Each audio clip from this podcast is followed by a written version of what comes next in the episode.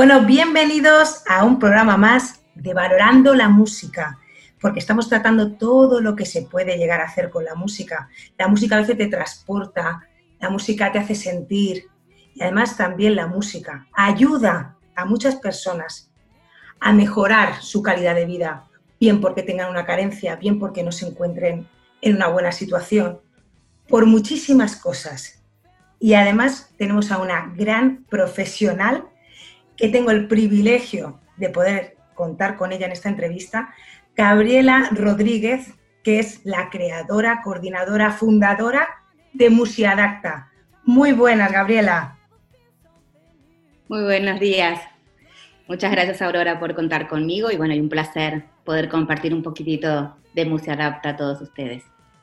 Es eh, algo eh, que además me llama mucho la atención porque además yo como cantante siempre sé que la música tiene un valor, sé que todo lo que hay detrás, pero claro, eh, lo estoy pensando y dije, madre mía, eh, os vi a vosotros y dije, esto es súper interesante, todo lo que hacéis va más allá de lo que yo eh, me había planteado personalmente. Entonces, mi pregunta es, ¿qué es Musiadacta?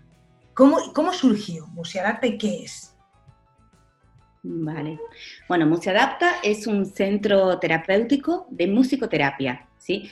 Eh, solamente atendemos musicoterapeutas. Tenemos, somos un equipo de siete musicoterapeutas, aunque cada uno tenga una formación base previa diferente. Por ejemplo, hay psicólogos que son musicoterapeutas, fisioterapeutas que son musicoterapeutas, educadora infantil, bueno, menos mi, formación que solo musicoterapeuta por de Argentina, pero bueno, es un equipo variado, pero nuestra base y nuestra intervención, o sea, el que es fisioterapeuta no hace fisioterapia, sino que hace musicoterapia, ¿sí? en musicoterapia. Estamos en Sevilla, y, bueno, surgió, esto es un largo camino ya de 30 años de, trabajo.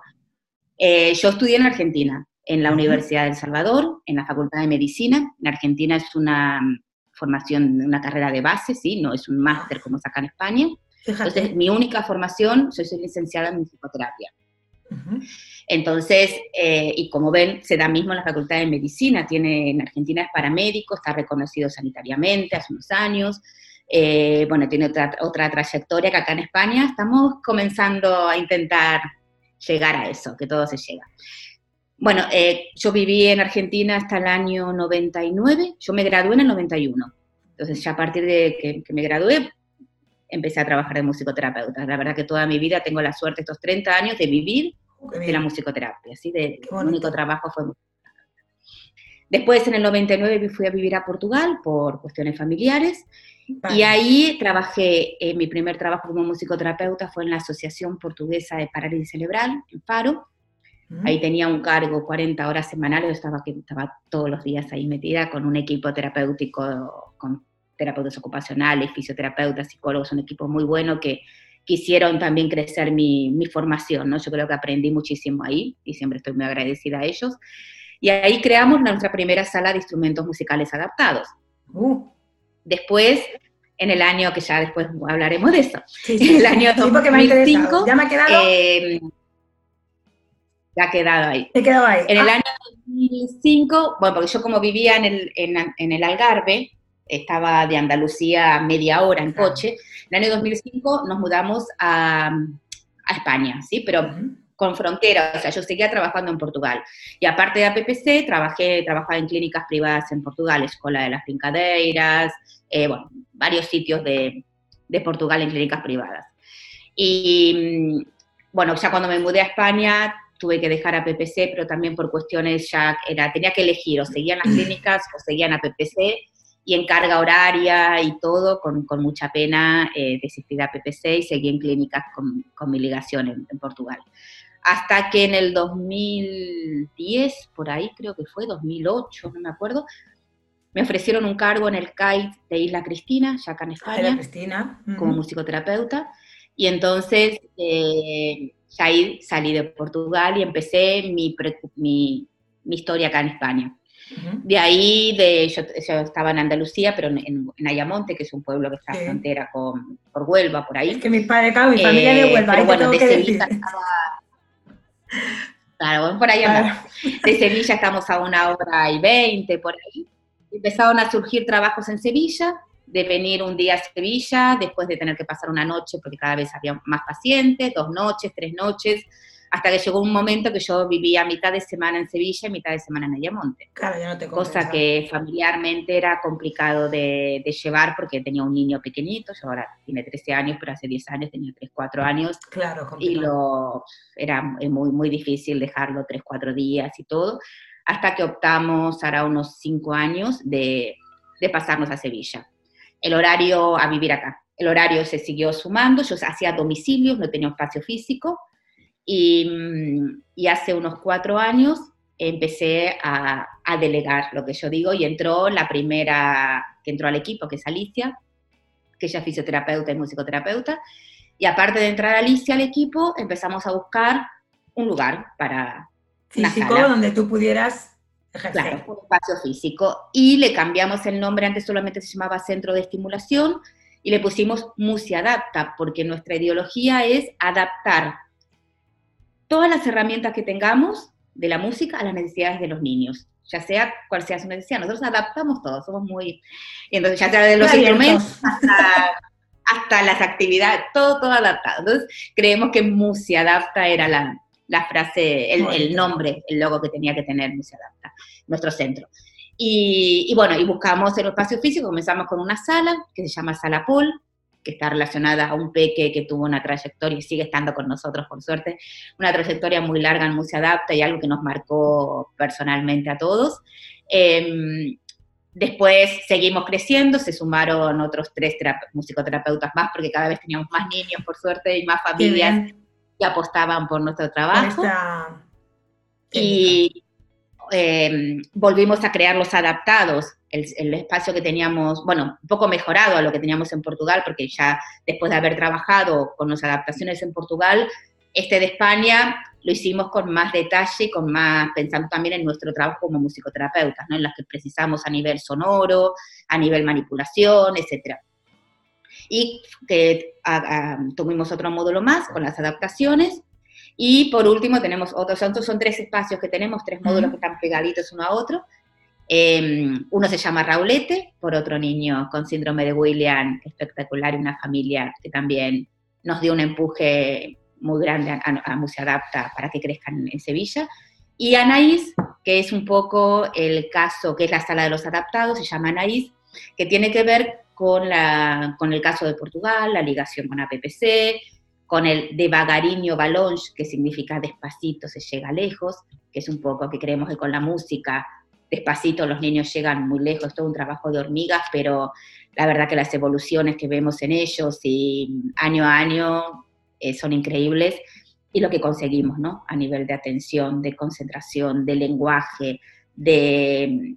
La música es una herramienta muy buena, es que claro, para todo, vos sabés usar esa música realmente con objetivos terapéuticos, tenés formación para eso y lo sabés usar, es que los, eh, el camino de ellos es, es, muy bueno. Ellos acceden a hacer nuestra terapia muy bien, vienen muy contentos, contentos entonces ya tenés el 50% ganado, claro. Y el resto lo ponemos nosotros como terapeutas, ¿no? Y la verdad Normalmente, la, eh, por ejemplo, pues eh, me imagino o deduzco, mm. claro, por un lado tenéis que tener, digo, eh, vuestra formación, el lado terapéutico y el lado musical, lógicamente, y vuestra base trabajáis por línea general con niños, niños o jóvenes? ¿Es vuestra base?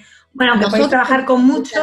En Museo trabajamos con niños y jóvenes, sí, desde atención temprana hasta adolescentes, pero la musicoterapia se puede aplicar a, muchas poblaciones, ¿sí? Y el tema de, obviamente, para ser musicoterapeuta, para estudiar musicoterapia, tenés que saber música, porque no es solamente poner una música grabada y ya está, claro. ¿vale? Eh, vos, si estés la música en vivo, si tocas en conjunto con el paciente, vos podés ir adaptando tu música a lo que el paciente está, está haciendo. Por ejemplo, si vos tenés que estimular la marcha, entonces vos adaptás tu ritmo musical a la marcha que el paciente tenga en ese momento. Si vos precisás tu objetivo es que eh, la marcha acelere o, se... Entonces vos vas graduando el estímulo musical a lo que querés conseguir, hacerlo más rápido o lo más orgánico. O, lo, y eso no se consigue hacer con músicas grabadas. Claro. por ejemplo, si el paciente llega y está muy nervioso y tú precisas calmarlo, es diferente eh, tocar en vivo. Mira, lo, lo, vimos un poco ahora con el COVID.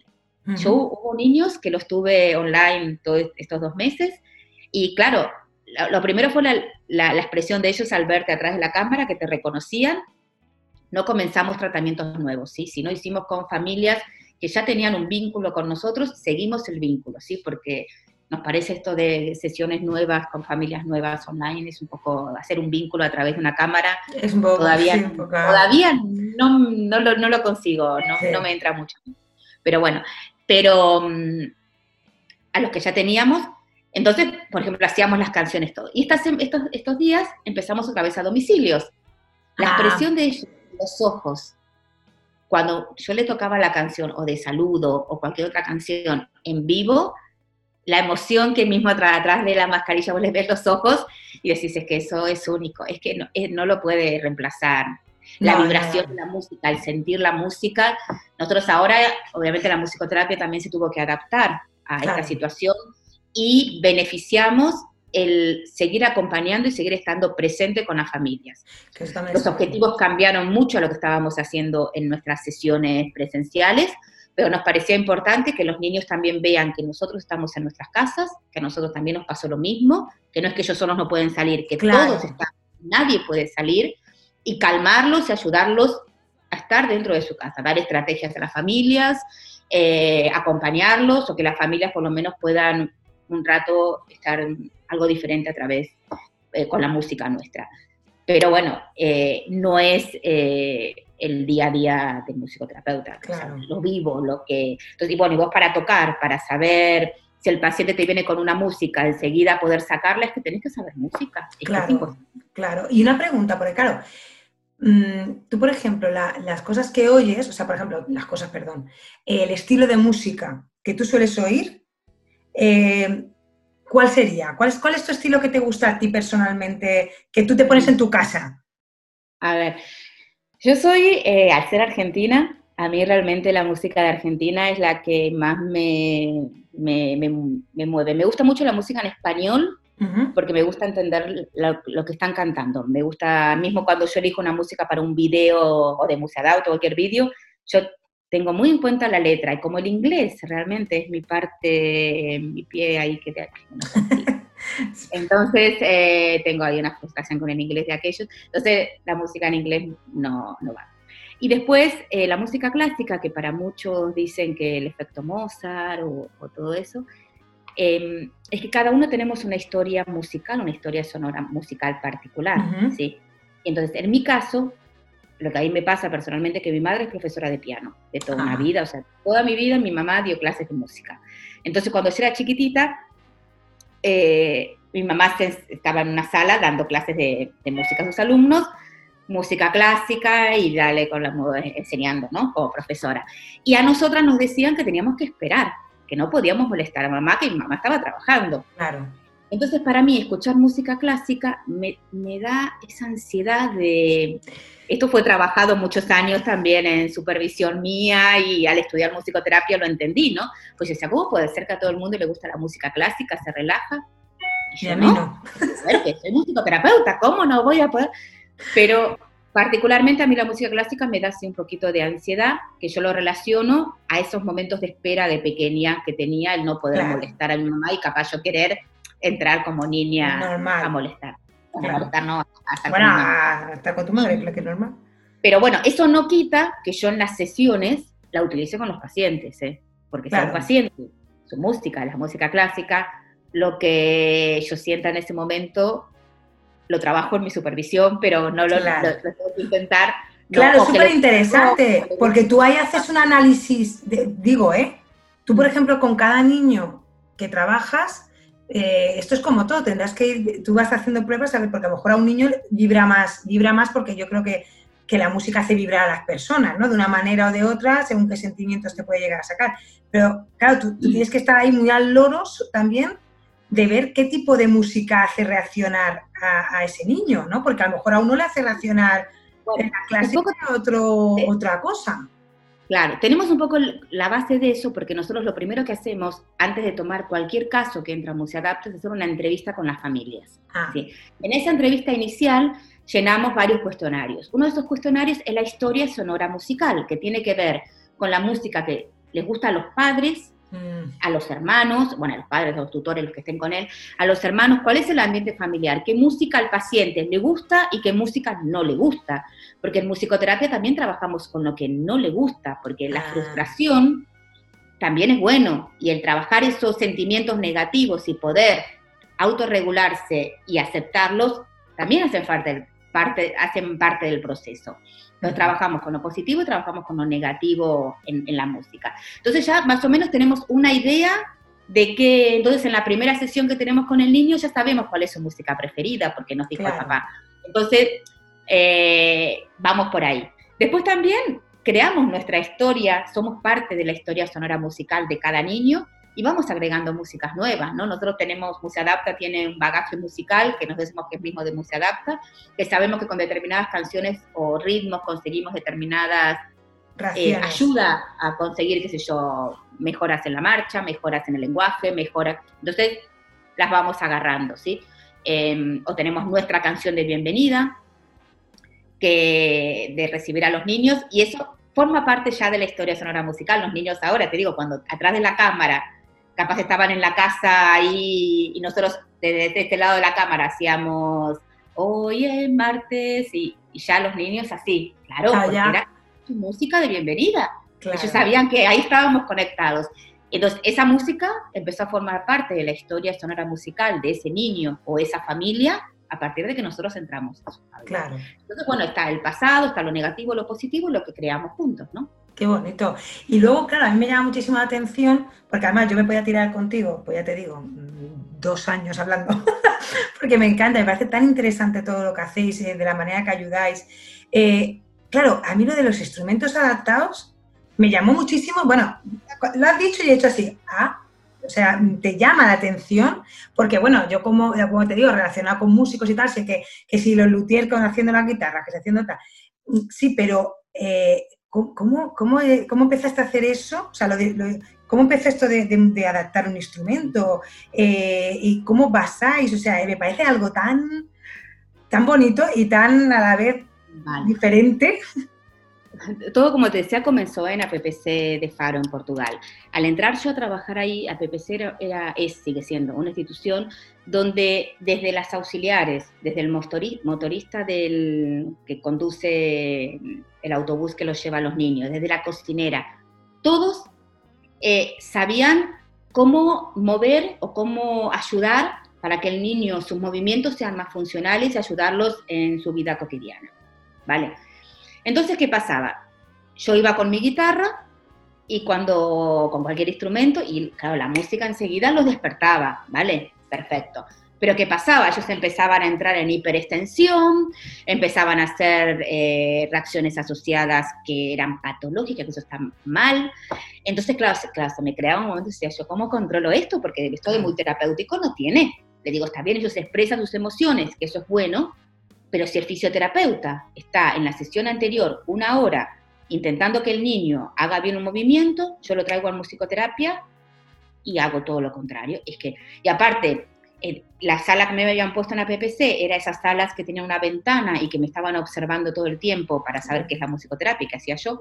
Claro, yo decía, o acá lo hago bien, o, o duro poco, porque, claro, mis compañeros van a decir, Gabriela, que esto... Mal.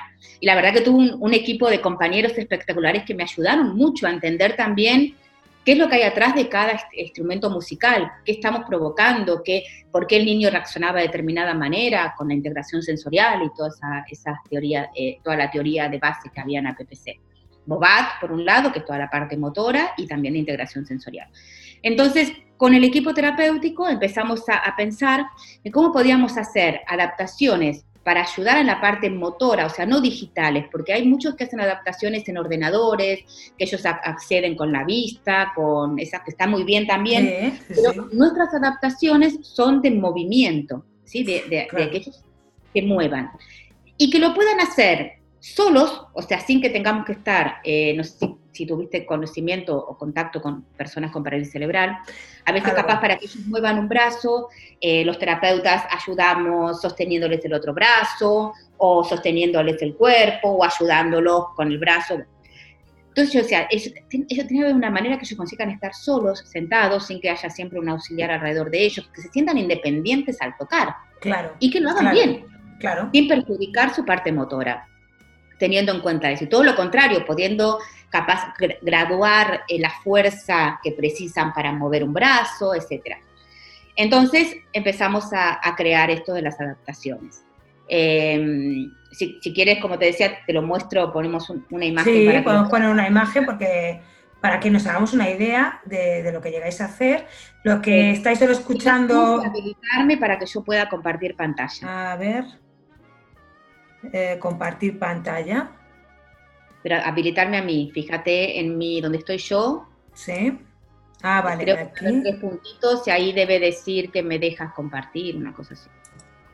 Vale, creo que sí que hemos conseguido hacerlo. Perfecto, vale. Esto es el directo, esto es el directo. lo paramos, lo intentamos y lo hacemos. Entonces nada, ahí ves mi pantalla, ¿no? Sí, sí, sí. Ahí lo vemos. Ves todo por aquí. Vale, están enseñándonos un poco todo lo que, lo que hacen. Quien quiera verlo lo, vamos, eh, lo podéis ver en el canal de YouTube. Yo de todas maneras, eh, sabéis que siempre eh, hago una introducción durante toda la semana de lo que se va a tratar y también vamos a poner algunas fotos al respecto, incluso después del podcast, que ya tendréis toda esta información. también haremos, ah, pondremos algunas cositas de, ellos para que lo veáis. Qué, qué maravilla. Nos estamos viendo una, una batería, ¿no? Vale, lo que están viendo ahora es la sala de adaptados que estaba en Portugal. ¿sí? Esta fue la primera que, hicimos allá. Y esta es la que tenemos ahora en Museo Adapta. ¿sí? Entonces, eh, entonces eh, como ven, esta sala eh, tiene, bueno, tiene un montón de instrumentos de percusión, también tiene maracas, tambor piruleta, eh, tiene estas mesas que se suben y se bajan, uno ahí puede poner desde xilofones o cualquier instrumento que quieras poner aquí.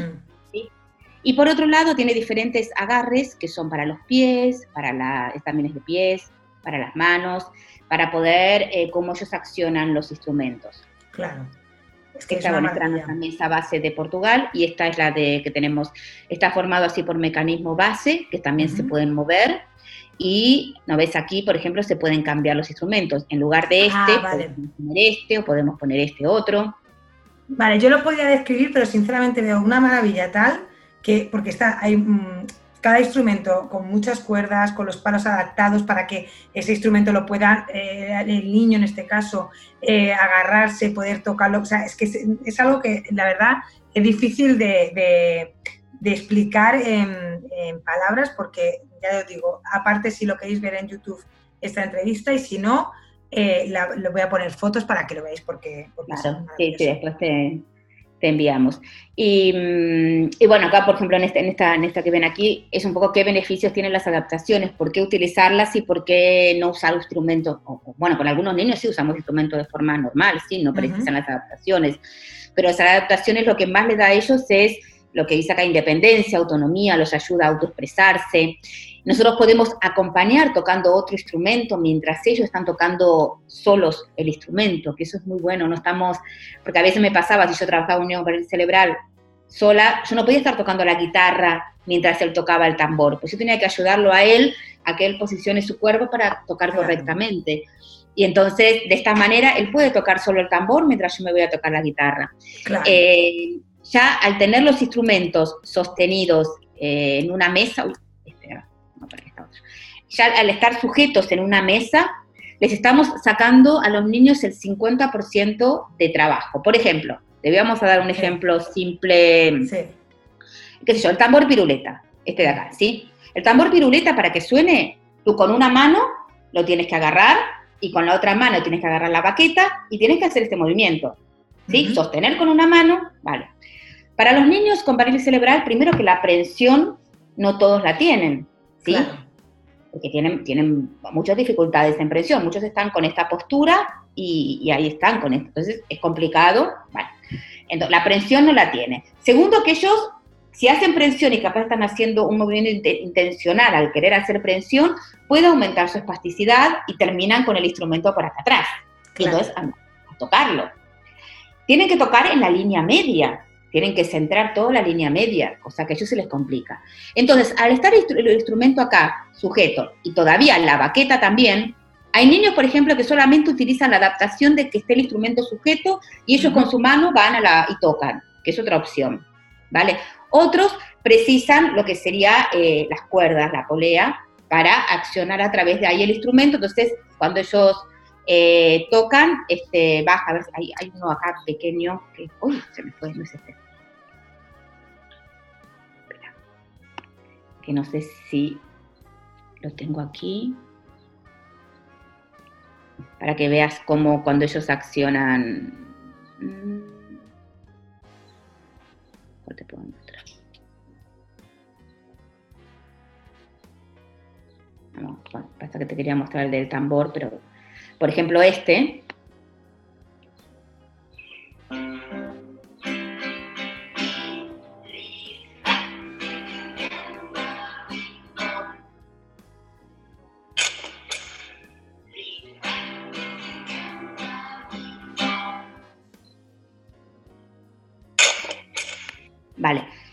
¿No ves? Él, aquí, esta mano, él la tiene bien sujeta, él está sentado, está tocando solo. Si él tuviera que tocar el raspador él solo, él tendría que con una mano claro.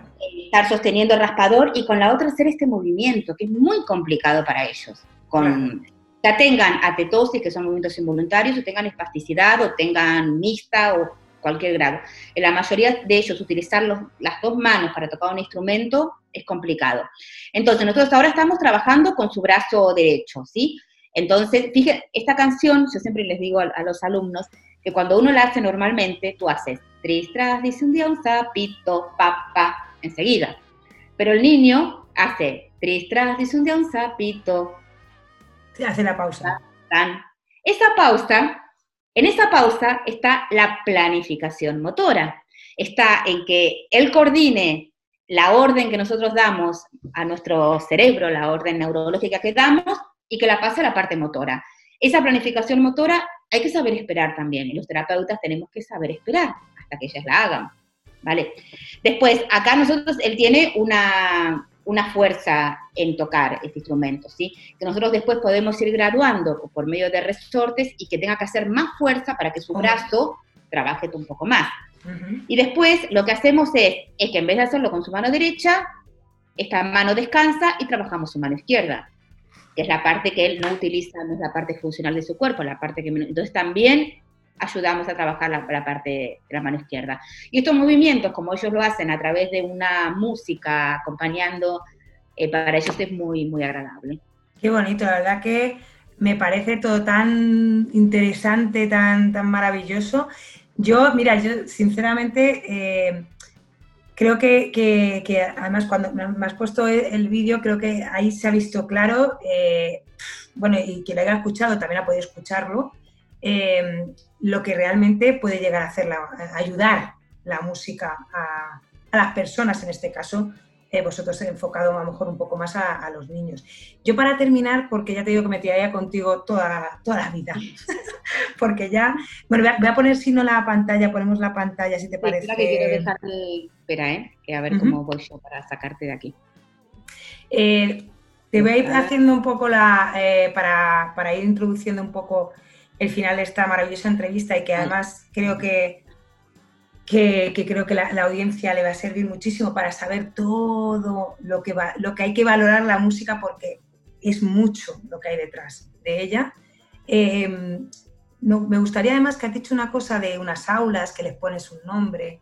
Quiero terminar el programa con que nos, nos cuentes eh, a nivel personal qué experiencia has tenido, con este caso tendrá que ser con un niño porque es lo que más, que tú digas, esta me marcó, conseguimos esto con este niño y esto me va a marcar toda la vida, para que la gente entienda cuál es tu trabajo realmente y qué emocionalmente lo que está involucrado con la música y con esos niños que consigues que, bueno, que salgan bastante adelante.